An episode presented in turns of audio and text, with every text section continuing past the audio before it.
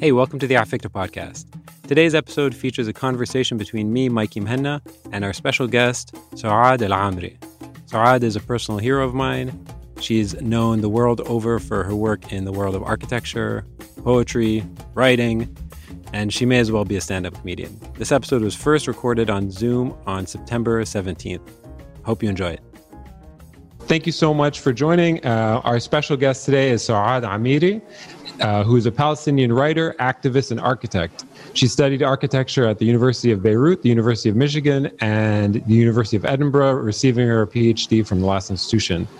Amiry has published a wide array of books, including Sharon and My Mother-in-Law, which has been tr- translated into nearly 20 languages and was awarded the prestigious 2004 Viareggio Prize. She's the founder and former director of Riwaq, Center of Architectural Conservation, which is, was awarded the very prestigious Aga Khan Award for Architecture in 2013. Suad, thank you so much for joining Afikra Conversations. Sure. Thanks so much, Mikey. really, I'm honored to be on this. Suad, before I get started with sort of some of the biographic things about you, when somebody looks into your work, they're struck by the fact that you've had these three careers. Yeah. Um, one focus on activism, one focus on architecture, and one focus on writing.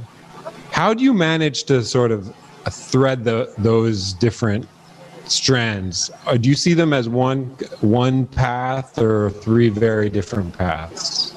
Well, so far, Mike, you should say so far I had three lives because I'm yeah, intending to have another two.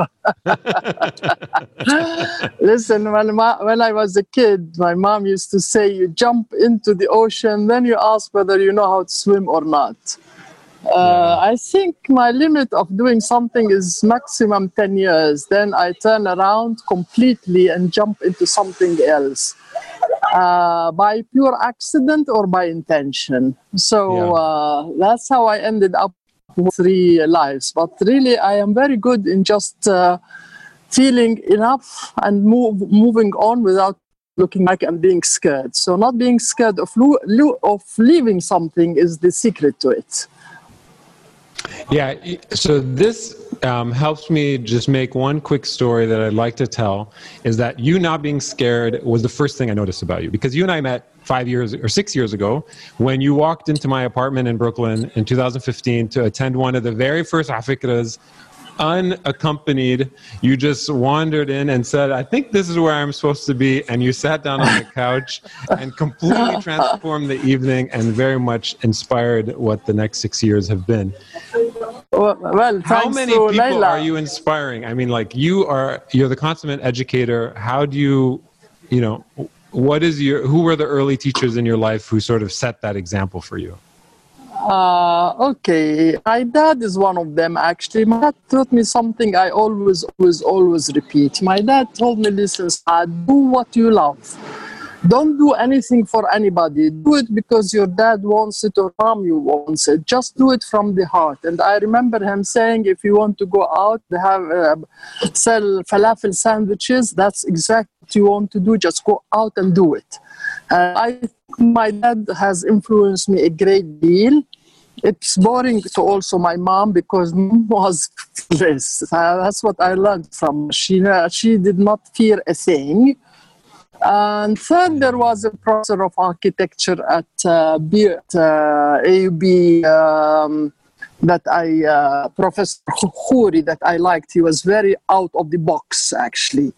Um, so these are the people that influence them, um, you know. But uh, I must tell you that I am influenced by, for example, I am influenced by young people. I uh, don't have masters. Uh, every day I could be influenced by a gardener who is very good. So I look around myself and see people. I am influenced by people who are hardworking. Yeah. I think hard work from the heart is what what guides basically. Can you um, give a little biographical context? So you spent your early childhood between uh, Amman, mostly in Amman and Damascus, um, and then you moved to Beirut for um, university. What was that okay, move like? Me... What? Uh, yeah, hmm. go ahead. Well, I actually, my dad's from Jaffa, my mom from Damascus. We became refugees. My family came to refugees in 1948, and they lived in Jordan, and I grew up in Jordan. And Jordan at that time was a very little man, was a small town, maybe still small town. And I recall going to, I was so excited to be accepted at the American University of Beirut. And I recall when I got to Beirut, really, even though I have seen Beirut as a kid because my mom, Damascus, we were swimming, uh, going to our aunts in Beirut. But going to Beirut in 1970, Beirut, I think, was its golden age. Uh, it was like mm. the capital of the Arab intellectualism. And it reminded me of going to New York later. Uh, really, Beirut was a very, very, very special place for me.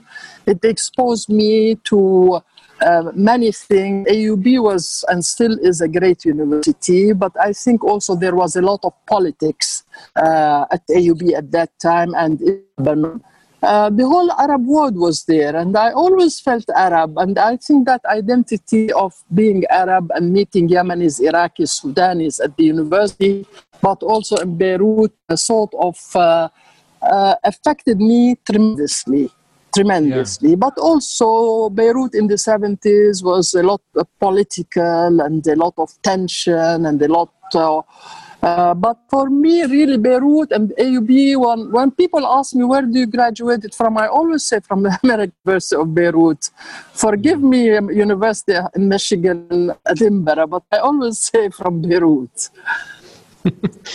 you know, I heard in an interview that you gave, um, you you talked about really sort of um, uh, a, a, part of your Palestinian identi- identity really matured and sort of yeah. uh, was birthed when you were at AUB. Can you talk a little bit about that and why? And yeah, how, actually, it happened a little bit, a little bit before. Let me say the following: that okay. my I grew up really in two cities. I always say that the city which had a great influence on, me was Damascus because my mom's from Damascus. As a child, we used to go to El Hamadiyya, Bakdash, Haririya, all the really uh, Damascus leave impact, a great impact visually. Uh, Jaffa left an impact completely different. It's the absence of Palestine, the absence of Rafah, the absence of mm-hmm. something mm-hmm. in my life. So I grew up with meeting uh, what Palestine looks like. I had imagined from a distance. Uh, so these two cities played a very important role for me as a kid. And I remember for the longest time, actually, even though I knew my father was Palestinian, growing up in Jordan, I thought I was Jordanian. And I must say, my father was not a big nationalist and was, was not so religious. So I, uh, for him, Palestine was a cause rather than a nationality. But I remember very well in 68, when the PLO, whether we like the PLO or not, whether we like Arab or not today. But I have to acknowledge one thing about the PLO. It is the, the organization that made us feel proud that we are Palestinian. And I remember I was maybe 10th grade or 11th grade, and when the teacher came in to ask who is not Jordanian because of fees, something to do with fees, I stood up and she said, What happened to you? I said, I am Palestinian. She said, Okay, sit down, sit down. Um, but, but that, I remember the day when I stood up and I said, I am Palestinian. That was in 68. Of course, coming to AE, 1917, UB was a big, big. Uh, um, student revolution, uh, student movement at AUB where we occupied the president office and there was, you know, name it the Communist Party, Democratic Front, all the Lebanese yeah. parties. So it was very, very enriching. It started, it was triggered in Jordan and then it was nourished in uh, in uh, Beirut. And I remember in Beirut actually being the student, we were asked to go and teach in the refugees camps in uh, in Beirut. And I remember going there yeah. to teach them English, and they used to make fun of me. The the butcher would come, and the carpenter would come, and you know, a little girl, they will always. I remember one one of him saying what is fasce? What is fasce in, Engli- in English, which is the lungs? Anyway, mm. it hmm. was great time. I flourished in Beirut. That's when yeah. I remember intellectually and politically. So, um, I'm very curious about, and, and not only curious, I'm inspired by your decision in 1981 to move to Ramallah. Um, mm, mm, mm. What inspired that decision? Why did you choose um, to make, you know, build a life there? Yeah. Well, I always say my life is a, sequ- sequences of uh, accidents, actually. of course, as a Palestinian, Palestine is always part of your think, of your being, of this or that. I didn't. I I wanted to do a PhD. I want to research on Palestinian village architecture, and I remember very well that I asked a friend from Palestine to me a permit, as you know, as cannot get there. I got a permit to go there for six months to do some field work for my PhD. Hmm. And I went around the villages of also I went around Palestine. It's the first time ever that I go to Palestine. In 82, I did not, Mike, I tell you, I did not know a single person Palestine. I remember very well arriving to Jerusalem and my mother thought I was crazy. And of course, I'm crazy. My mother said, You know, nobody there. They're going to think of you as a collaborator, jasouse, coming from outside. So, anyway, I end up going to YMCA. I recall that day, you know, throwing my bag in the hotel and just walking into the old city. Of course, I had images as a child because my dad used to take us to Jerusalem. But I went there not knowing a single person. I remember I rented a car and I started going around wow. to all villages, cities, and making an archive. God, thank God I still have now at Riwaq in 1981. And I said, that's it, that's it. I found my place, and it just happened that I also find uh, my love. I yeah. fell in love in Palestine. And I ended up asking Birzeit University to give me a offer to teach there. And this is how I ended up uh, staying in Palestine since 1981. But I remember the day when I crossed the bridge, I've never in my life seen an Israeli. Never, never, never. And the permit was in Hebrew. So it was the most dramatic experience you can have. By the time I, I got to Jerusalem, I could not believe it. Uh, so here I am, yeah. uh, the uh, six uh, months um, uh, permit ended up to be 40 years in Palestine. So um, well, there's so much to talk about that I'm going to try to jump from topic to topic because there yeah, yeah, more questions sure. in the Q&A. So you by training your first sort of training i should say is as an architect and urban planning and in 1991 بالصدفة you you started Riwaq, um, which has now sort of grown into this really amazing, um, impactful institution that focuses not only on uh, preserving sort of beautiful, prestigious buildings, but more importantly, preserving uh, villages and functional, func- functional architecture and urban planning. Can you sort of talk about the vision for the organization, yeah, sure. how that vision may have changed over time? Sure. And specifically the yeah, 50 well, Village project, which is amazing. Yeah, yeah, yeah. I yeah. got that in, in, 81, and in the few years I collected, I, I got to know a lot about uh, the villages. I did my PhD on the villages. Uh, so in 91, actually, during the Gulf War, the first Gulf War, I was thinking that Palestine needs something to protect uh, these villages. Mm. You have to remember, Mike, the Israelis destroyed 420 Palestinians' uh, villages during 48 and 58 uh, and 52. So I felt the need that we need to protect our cultural heritage, and we started with what we call registration. We had uh, we had registered, we did a national registration to know what we have, we ended up with three books uh, with 50,000 buildings. We know about 50,000 buildings. Slowly, slowly, we started feeling the need to protect these buildings. So we moved from archiving into protection of single buildings. And we went to the villages. We want to make sure that these are not gentrified areas, meaning that the people who live in the villages are the main beneficiary of those villages. So we hmm. started doing cultural centers in these villages. We did almost 130 cultural centers in Palestine in all of the most of the villages around. And then we realize it's not enough to just make uh, one building in one village. It doesn't leave, a, leave an impact. Eventually, we decided that we want to protect, we cannot protect the 420 villages. We need to protect uh, the most valuable ones, the ones that have a fabric, they have a life in them. So we ended up with something called the, the 50 Village Project that we started in 2007 and we are still on it. We, need, we started doing the whole village. Uh, you know, the infrastructure, the community center, playgrounds. We conserve the whole village and we um, um, uh, worked together with the NGOs that exist in that villages.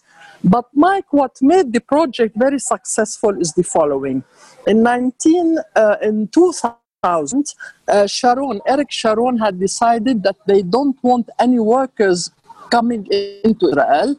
They don't want to hire Arabs. They ended up with a big, big unemployment. One third of the population woke up one day without any job. And as a result, we at Riwaq started thinking, you know, we have to think of people rather than of the stone. We want to um, create jobs. And we did a kind of a shift in our thinking in yeah. conservation that the jobs, the projects were job creation. Uh, we have asked the contractors to hire a lot of workers from the village. We train the village villagers. We train the architects from the village. So really, it became more of a community-oriented program where they feel that they benefit from it. Because at the beginning, we used to go there and give lectures about history and the importance of cultural heritage, and really nobody cared. But the moment they, that their kids, their young men, are benefiting from these projects, whether we do a lot of women projects project, children's project, computers, cinema. Also, we do work cultural centers in Palestine. Like El Kamandjati, we have created maybe 12 centers, musical centers with all kind of. So I think the secret of it is job creation, but also uh, creating spaces for change we actually always yeah. do community centers. We do playgrounds. We do spaces where people can meet and talk. But also we do housing. We do housing. We tell people whatever budget you put we put uh, equal amounts matching. Uh, so the 50 villages actually have become a big success. So far we have finished almost 20 villages we still have 30 villages to go uh, but uh, I must say it's not an easy work, but it is a very satisfactory work. Yeah. You know, I, I for me, I find that to be really inspiring. This idea that um, in a previous interview, you mentioned this uh, occupation is really an economic strategy. It's an um, it's an economic strategy to impoverish Palestinians, and what you're trying to do is to counteract that. And it's not about preserving pretty buildings. It's about preserving economic uh, uh, sort of creating jobs, basically. Acti- yeah, exactly. Which and I think training. Is, yeah, and I don't think that that story is usually told. It's usually when we think about preservation, it's let's uh, maintain pretty buildings as opposed to maintaining the way of life and the way of work. Yeah, uh, it's very true. Also, as architects, we have always been thinking, you know, architects think about materials, about stones, about design, about, we don't think of people, I must yeah. tell you we are not trained to think of people. We think that we, we, we know. The diff- most difficult part of Riwaq was also training ourselves to listen to the villagers, what they need, what, how, they, how they do it. Uh, also to convince them, working together with them so they see the difference. You know, when you come to a village and it's almost a gar- garbage dump, and then in, in a month, two, six months, they see how it transformed. Uh, now they believe in it. At the beginning, it was very difficult to convince them, but now I can tell you the list of waiting lists that we have from different villages. Actually, now they say, "Why do you do this village and not our village?" Mm. And also, Mike, the other thing is we make them pay up to twenty percent because sometimes if they get something for free, they don't value it. Not because yeah. we want the fifteen or twenty uh, percent. What is before I move on to your writing? Um, what has been some of the major challenges that were unexpected that you didn't see coming? Um, for, in, in, in Riwaq's work. Yeah. Uh, Mm, the most uh, frustrating thing really is uh, that the national government does not put it as a priority. Mm. You know, in Palestine, we're always under pressure either for education, for health, health education, and the basic, you know, feeding people. Uh, also, the development, new developers, as you know, the private sector is very strong, very strong, and many times the municipalities ally with the private sectors against us. In other Mm. words, the, the, all in all of the Middle East, the historic centers are only built on half percent of the area of the town. Uh, so we always argue with them like build 99% of the kharabish that you think they are wonderful, you know, high rise and what have you, and leave us this half percent. Yeah. Uh, I find the private sector is the most aggressive, and it's very difficult for us to. We haven't so far convinced the private sector that there is an econo- economic and cultural potential because people don't look at the long term what it means to preserve these historic cities. Uh, you know, like when you go to Europe or you go to Tunisia, you always look for the historic center to, to Yeah. go there. They haven't grasped that, that yet. Uh, the potential of economic, uh, economic development and social development in conservation. Yeah. Um, okay, I want to talk a little bit about you writing. Um, in 2003, you became an accidental author. Um, and you tell that story better than I could tell. Uh, ask you. So, could you sort of tell the story of Sharon and mo- my mother-in-law and how you Sure. accidentally became a world-renowned author? okay, I'll tell you something before that, Mike. I always, I, I wanted to be many things in my life. You know, I wanted to be. A, a- I love uh, animals, so I wanted to be a vet. I am a hakawati. I want to get on the theater. I, uh, you know, I am. Uh, my dad uh, told me uh, you should be a lawyer because the judge will be tired of you and you will win all the cases. The one thing in my life that I never thought about was really becoming a writer. Partly because I am dyslexic. You know, many of us architects we go to architecture, we go to art because we are dyslexic and we don't read. We don't read. We only look at photos, basically. Yeah, I'm Uh, so- dyslexic too. You are, huh? so you understand me. Yeah. So really, and I, I did not think of bec becoming an uh, a writer, and it was by pure accident, pure accident that in 2003 the Israelis reoccupied Ramallah, and I was living on my own, and I had a, a mother-in-law who was 91 years old, who was as stubborn as I am. She was living on her own, and I ended up uh, bringing my mother-in-law to come and live with me at curfew for 44 days, and it was hell. I must tell you, it was hellish, like all the daughter-in-laws and mother-in-laws. Uh, we gave each other hard time, and the Israeli army outside was giving us also hard time bombarding. So what I used to do is a kind of therapy. Really, writing. I found out writing is exactly like the design. It was the way of uh, therapeutic for me. At the end of the night, when my mother-in-law went to her bed, I sat down and write a, wrote a story about us, she and I uh, making fun of the situation. And when we went out, the Israelis let us out. I wrote a, a story, a sad story actually, about what the Israelis have done to us, about everyday life. But uh, there were emails. I didn't think that, I wasn't thinking of a book, I wasn't thinking of a write, of a reader.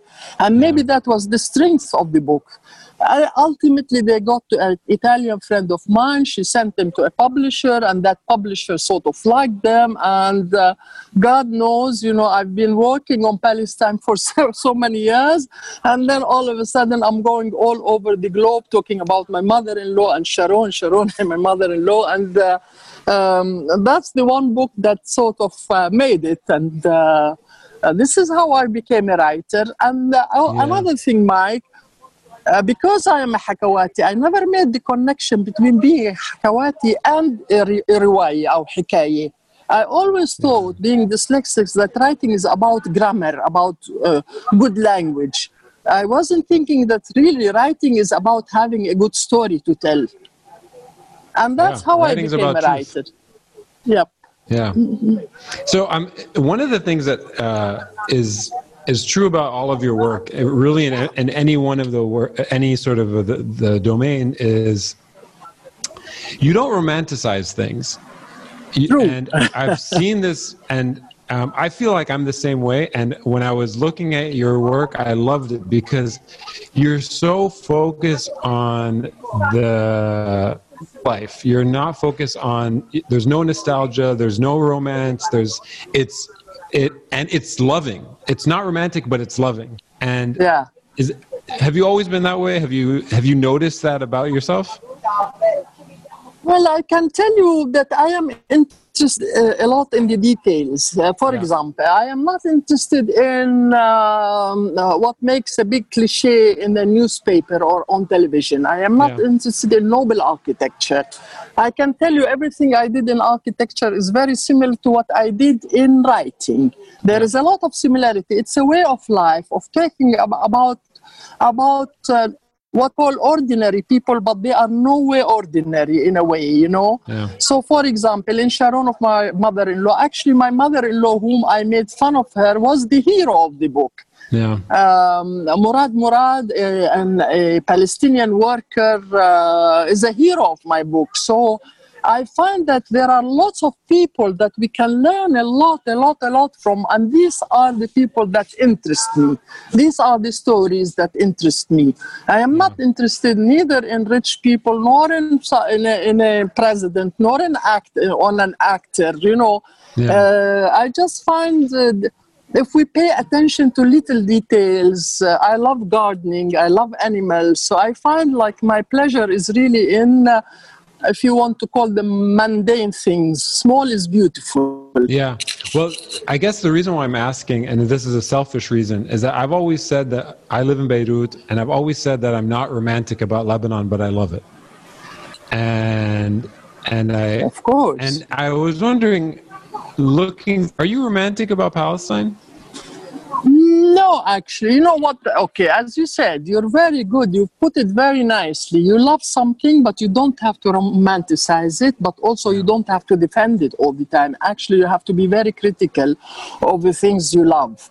Uh, and I think it's uh, it's. Uh, we are doomed if we um, we talk positively just about uh, being a nationality or a city or a religion or or or I am totally against this. I think I believe in being a human being first of yeah. all. I think we as human beings have so much to share. And often I feel that religion and nationality and all of the above make us less human and then they make us very limited in our thinking. So for me, really, Palestine is a cause, not because it is uh, uh, so poverty is a cause, woman is a cause. There are lots of causes in, in, in uh, that I care about, and uh, uh we have to be critical of the things we love. Otherwise, uh, we will lose it. I couldn't agree more. Um, so I, I want to I want you to tell the story briefly before we move into the quick Q and A about uh, nothing to lose but your life um, because uh, I think it's a ah. really powerful story and it's one that I wasn't aware of um, before prepping for this interview. Okay, Mike. I tell you, I'm I'm very happy about this question because uh, listen, always you ask the reader, you ask the re- reader, what is the book that you read and influenced your life? But you never ask a writer, what is the book that you wrote and influenced mm. your life? And in my case, like, okay, many people like Sharon and my mother in law or this or that. But for me, my best, my, the book that I adore is really uh, Nothing to Lose But Your Life, or it's called sometimes Murad Murad. Uh, okay, this is a story about myself accompanying. Uh, I don't know how many of you are aware that many of the Palestinian workers have to gain a living, and unfortunately, West Bank and Gaza, we don't have enough jobs, so people end up going and working in Israel. When the Israelis built the wall, the apartheid wall, almost uh, 150,000 Palestinian workers could not get to their jobs, lost their jobs. And to get to their jobs, they had to walk all night long and sort of sneak into Israel to make a living there. And so I had a, a, worker come to work in my garden. His name is Murad, and he told me at atrocities about what how the workers what they have to go through to get a job in Israel. He described it to me in such a way that I said, "Oh my God, I live in Ramallah and I consider myself I know about Palestine. I knew nothing about the life of workers. So what I decided to accompany the workers overnight and see what they go through. So what I did is I wore, uh, I pretended to be a man. I wore my husband's clothes. I put a, I put a hat, and I uh, covered myself as much as possible for them to think that I am a man and I went to a village at 11 o'clock at night and I joined 24 workers from one from their village. Uh, they wanted to go to the uh, to Israel, uh, which is if there was a car, normal thing, you could do it in half hour. Actually, we had to walk 18 hours mm. from uh, almost 11 uh, at night. I started until four o'clock in the afternoon we were 24 workers. Uh, we, uh, they arrested some, they shot at some. By the time we got to the place where they wanted to work, we were only four. I and three others, three, all the rest were arrested. And it wasn't the only 24, there were hundreds of Palestinian workers that have been arrested. The idea is how hard the Palestinians have to work, how much they have to um, their life is threatened. They could be shot. They could be in, put in prison. But at the end of the day, they have to feed their kids. And that trip I did with these workers was really amazing. Really amazing. I learned so much of it. And Murad, wow. especially, he's 21 years old, a young man uh, who is hardworking. He symbolizes all um, what Palestinians want in life uh, and he had has a tough life. For me, going 18 hours with these young workers across, walking in the middle of the night, being shot at, we had to run, come back, run, come back, was just amazing. Really, it's the most dangerous trip I ever did in my life. I didn't tell anybody before I wrote the book, but also it was the most um, wonderful experience that I ever had in my life, learning from these young boys. Amazing. Um, well, yeah, you continue to amaze me. Um, I want to jump into the quick Q and A so that we can get to the questions from everybody. Um, the first question is: What are you reading or watching right now? Okay, watching. Actually, uh, I have been watching a TV series called Ramy. Ramy with yeah. a Y at the end. Have you watched yeah. it? Not, eh, not only have we watched it, we've had people from the show on this series. Oh, really? Really? Yeah. I liked it. I liked it very much. There were some, uh, some uh, I didn't like so much, uh, but uh, then it got better. It gets sometimes uh, a little bit uh, on the nerve, but I think he's he's brilliant. Really, Ramy is brilliant. That's great. book, yeah, yeah. Book-wise, I'm reading a Japanese writer. Murakami is his name. Mm. Yeah. And uh, it's the first book, unfortunately. I haven't read him before. And I'm reading, you know, his uh, book called Colorless. It's mm. about coming of age of four young uh, uh teenagers. And one day they decide, the, the four of them were very close. And one day, one of them, the, the three of them decide they don't want to talk to him anymore. Okay. And he, he spends all his life trying to figure out that. He's amazing. He's really amazing. I don't know if you read him? Uh, I haven't haven't read him. I know of him, but I haven't read him. Yeah, yeah, he he's amazing. 1984 and uh, or not yeah. 1984. He wrote another, no, no Q uh, Q 84 Q, something like that. Q, yeah, yeah, yeah, yeah, yeah. Um, absolutely. Okay. Who would you shadow for a day, uh, past or present? Well, okay. Actually, I would like to shadow a, a, an Italian chef. oh, which one? Uh, okay, I am terrible with name. His name is Massimo Bottura. Yeah, yeah, Massimo. Bottura. Massimo. Of course. You he's know the one. Yeah, he's, he, he's the one who did the. Um, uh, he did the uh, Parmesan cheese. Uh, bravo, bravo. Yes, this is the one. You know, during yeah. lockdown when I was in Ramallah, yeah. he used to do projects every night. Uh, you know, Modena. cook He's from Modena. He's bravo. He's from Modena, exactly. Yeah, And yeah, yeah. actually, um, my mom wasn't a great cook, and I haven't been a great cook. So now I'm getting into cooking at the age. Okay, I, I await your, your cookbook. Yeah, yeah. So This that's him. I'd like to spend actually a, a day with him to learn. Um, okay, what do people most misunderstand about your work? Two things. Yeah. Um, the first thing is about conservation, really. Yeah. Many people who, um, many people think that when you do conservation work, that you are against development, you are against modernity, you are against. They assume so many things. You know, it frustrates me back in Palestine. Is like, why do you want to keep these ugly little buildings that remind you of poverty and what have you? So I think this uh, this sort of misunderstanding is uh, sometimes annoy me. The other one, which is different, completely different, is uh, Riwaq in particular is a collective work. Really, it's a collective work, and um, I don't say it out of modesty, out of reality. I have uh, 15 to 17 architects who go every day in the sun. Uh, you know, in Palestine, it's not easy to move. Uh, they spend hours in the sun, in the checkpoint, and they come back. And what I don't like is people keep saying, uh, "You're Riwaq." كأنه دكانتي you know what I mean? As if it's a shop of mine.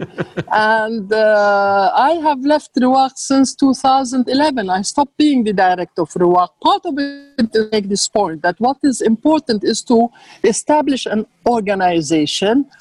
And the success of it if you leave it and it, it continues to be actually when I left it it became better even uh, so i don't Very like the fact you know in the arab world it's always personalized um, they don't give credit to the people with whom i work and um, I get frustrated. You know, like if there is a, a, a something, I have to make the phone call. Uh, uh, people, ah, but you invited us, but you didn't call us. So they always assume that it is my personal work. In reality, it's a group work, a collective Yeah. work.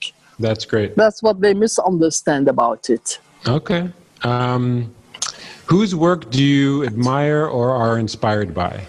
Well, Mikey, Afikra is an inspiration for me. Sweet. really, I mean it. I mean it. When I met you in New York, I was like, wow, this is such a great idea. And now, six years later, I am even more impressed than before. Uh, there is another young man called Ahmed al Mallak, who is an Iraqi, who has uh, started something called uh, Jaiz al Tamayuz uh, in architecture.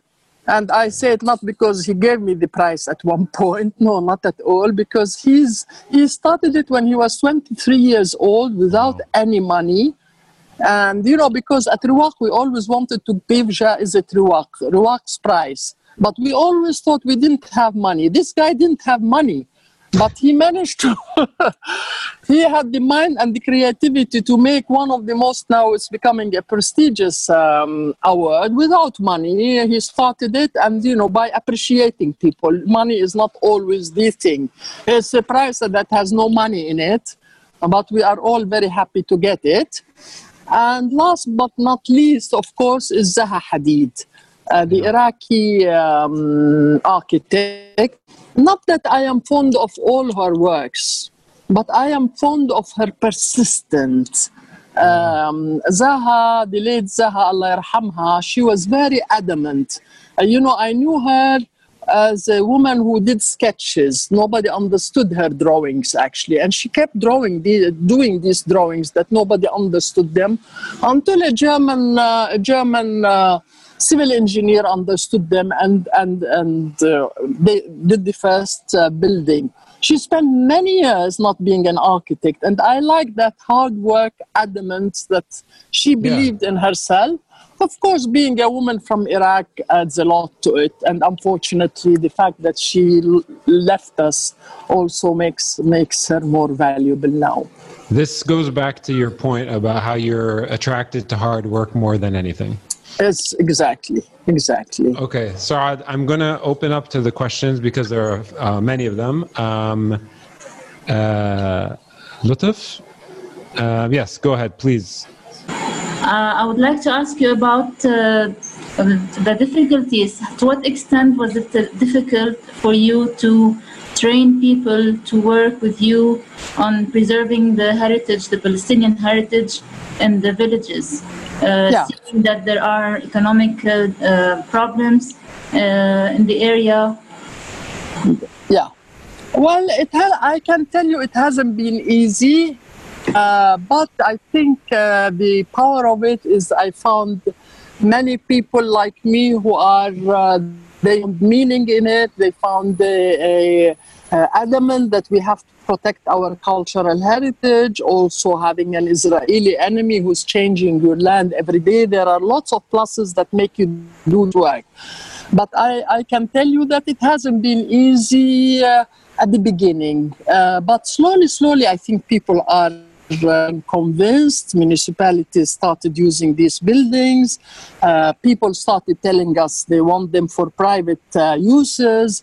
Uh, restaurants. They, I think that we made a dent in people's perception of uh, um, the use. We haven't reached there yet. I think we have, of, of course, difficulty in uh, we don't have any problem with financing so far because we have been successful, but I fear in the coming with uh, you know with the difficulties everywhere in this world as COVID, uh, maybe financial because it's an expensive um, process. Uh, the people are poor; they can't pay much, uh, so we have to raise the funds ourselves. So raising the funds is really not an easy uh, job.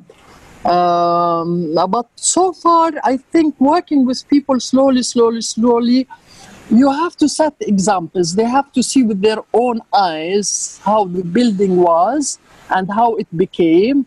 And then it becomes a center for their kids or a center for their women. They have to benefit. The world benefit, I want to underline it. Uh, people have to feel that it is their project I'm going to ask Nia's question uh, very quickly because it looks like she dropped off the call. But she said, um, uh, "What is the challenge you meet when you build uh, up the villages and the villages? Do the villages still exist today? And when was the last time you were in Ramallah?"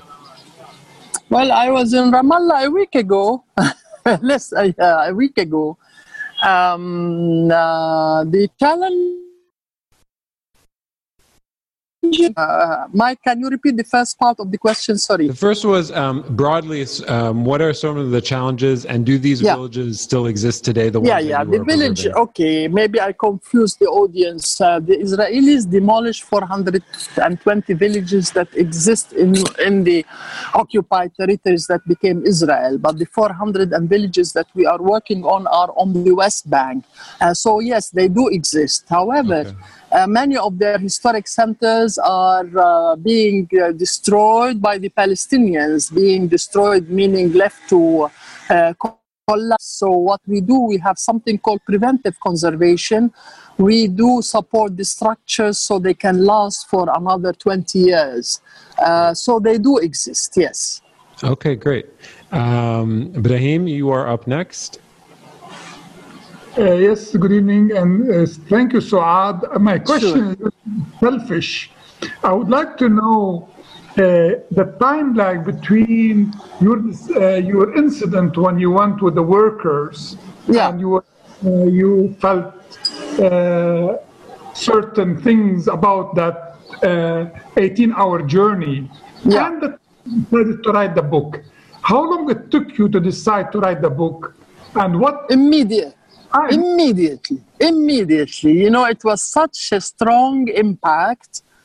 There are books that you think about uh, a lot. For example, My Damascus. I spent time, it has been with me for a long time. But this book, actually, I came and I could have told you I started the first night. Really, I was so tired, but I was so touched by these workers. So I did it right away because there was also a lot of conversation with these workers that I wanted to put in. Uh, they have a very different relationship to Palestine the one I have, uh, you know, because some of the workers told me, you know, you have a salary at the end of the month, you don't have to risk your life because sometimes we sort of uh, uh, idealize, you know, you don't have to work in Israel, you don't have to do this. And he says, you know, if you have six kids, you don't, you know, you have to accept any kind of work. Uh, you can't. He says, and we were shot at and we had to go back and hide. Uh, he told me I can't go. I can't face my kids without having, uh, you know, a few uh, dollars in my pocket. I simply cannot go home. Uh, so you find out how difficult their life is, and then you start, oh my God, you know, like sometimes we academics or intellectuals or uh, uh, do a lot of theories, and the people who have to face reality have a complete, complete rea- different reality than ours. But immediately I wrote it. Do you advise people mm-hmm. when they have a good idea and emotionally attached to something like this, they should act on it directly, or there is timing for different things? Okay, it really depends. It really depends. First, for for example, in my case, when it is, uh, let's say, it's a family story that you know, and it's with you, and you have lived it, and it's about your childhood or growing up. I think you could wait. Could wait. Uh, but sometimes there are two books that really force themselves on me. Murad Murad is one of them, and my last book, uh, I have written a book that came only in Italian called The English Suit and the Jewish Cow. And uh, that also was a story that I've heard from a woman in Jaffa and I couldn't. Uh, I was actually in the middle of writing another book. I left that book and started writing her. Sometimes I get so moved by people's lives. Maybe my life I can wait on, other people's life I cannot wait on. Thank you, sir. Thank you very much. Um, sure. Daleen, do you want to go ahead? Sure. Hi, Suad. It's a pleasure to see you again. Um, Thank you. I'm in Los Angeles, so this is morning inspiration for me. I love it. Also, before I get to my question, Vivien Sansour is texting me. I told her I was on this call, and she says, Hi to you and lots of kisses. Thank you, both of you. Thanks. Um, okay, so my questions are simple. They are Are you working on any projects now, and how have you been getting through quarantine and this year?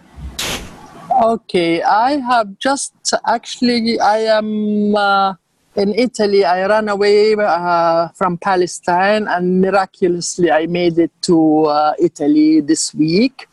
And the reason I came here is one of my new books that I just mentioned.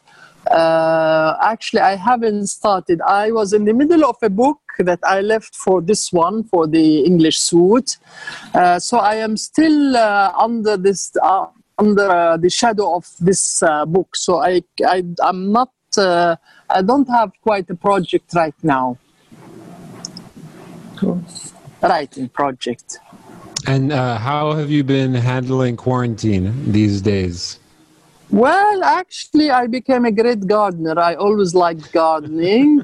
uh, my garden, I can send you some photos, guys. My garden was the main beneficiary, and my husband was very happy to see me out of the house. Uh, so I spent it ga- doing gardening, really. You should definitely send us photos. I will. I will. okay. Thanks, Suad.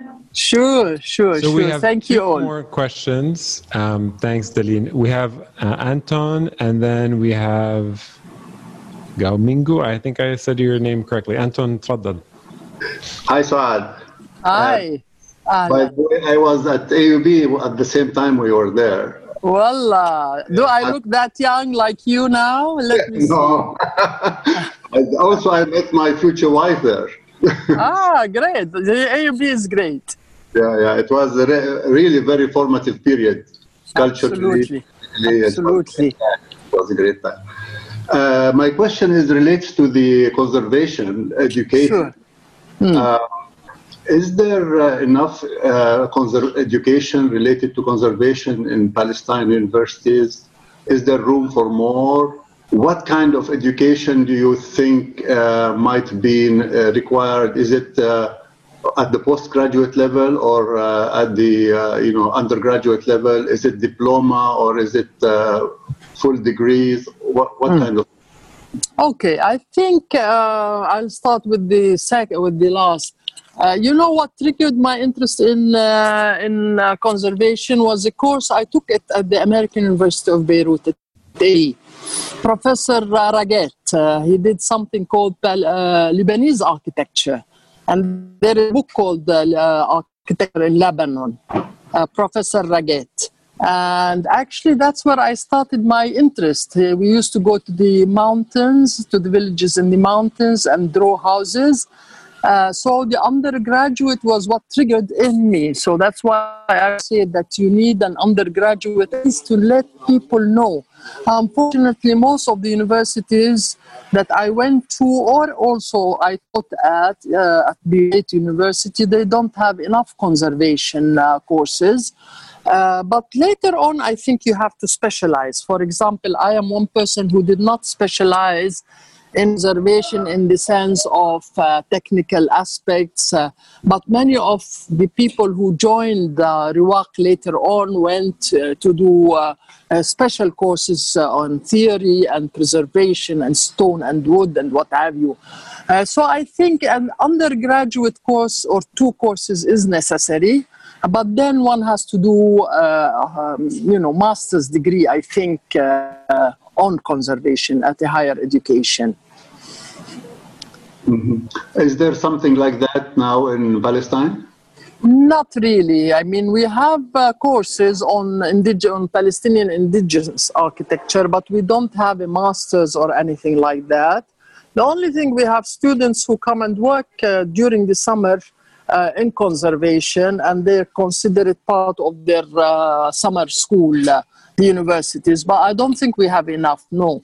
The answer is no You know, Palestine is full of historical things. Uh, you know, Absolutely, absolutely. I also want to say something that we at Riwaq are trying very hard to get to Lebanon now. We have a project, we are trying to get in touch with uh, uh, Jad Tabet and other people uh, to, uh, to send few of our architects, even if they are symbolic. Uh, we know that the Lebanese have very good architects and very good conservation architects, but uh, we Palestinians would like to just uh, uh, show a sign of uh, support for what happened in Lebanon. So uh, you might see some of our architects in Beirut. That's great. That's wonderful. Um, we have one last question that I think, if it's okay with you, I'm going to ask on your behalf, just because I'm going to broaden it a little bit. Um, there's questions about where we can find your books in Beirut or in Saudi or in other places. They're translated to, you know, some of them are translated to 20 languages. Um, Where can people find your books in general? Okay. Many of them are online, actually, on Amazon. And some of them are ebooks, so it's very easy to get them. Or if you have Amazon services, you can get them. Uh, they're in English and in Arabic. Um, Sharon, and my mother in law, is in Arabic. Golda Slept Here is in Arabic. Um, Da- Dama- uh, Dimashqi, Da- My Damascus. Um, uh, I think I would start with Amazon and have a look at Suad Amiry's book, and then you go from there. Great. Um, Suad, thank you so much for doing this. Um, this is a really special episode for me. Um, you've been such an inspiration to me for so long. So it was really great to have you on. And thank you to everybody who joined. And Suad, anything last? Any final pieces? Yes, yes. Thank you so much. Really, really, Yeah. Mike. I can't stress enough how much I am admirer of this uh, idea, Fikra. And I would Nice. like to tell the audience that we're going to start a, a chapter in Palestine, in Ramallah. And uh, No, no, no, I need to correct you. We're not going to. Ah. We already started the chapter. we already started no. because I left Ah. and I haven't been in following. You know more about it than me No, now. we already started. You got the ball rolling. Yeah, yeah. I was so much uh, fond of your work still, and I really think it's great for young people to be connected. Also, that the borders are closed everywhere in the Arab world. I think also to be able to meet one another all over the world is, is absolutely important. Thank you, thank you, thank you, Mike. Really, I love you. Thanks so much to everyone who joined. Inshallah, I get to see you soon. Inshallah. Bye. Bye, Thank everyone. you. Thank you so bye much. Bye. Bye. Bye. Bye, Bye, everybody. Thanks for listening. I hope you enjoyed today's episode. We have new episodes coming every single week. Make sure you follow us on social media on Instagram, Twitter, and YouTube. You can find us at afikra.com for information about all upcoming events. Make sure you subscribe to the podcast on Apple Podcasts or wherever you get your podcasts. Thanks a lot. See you next time and stay curious.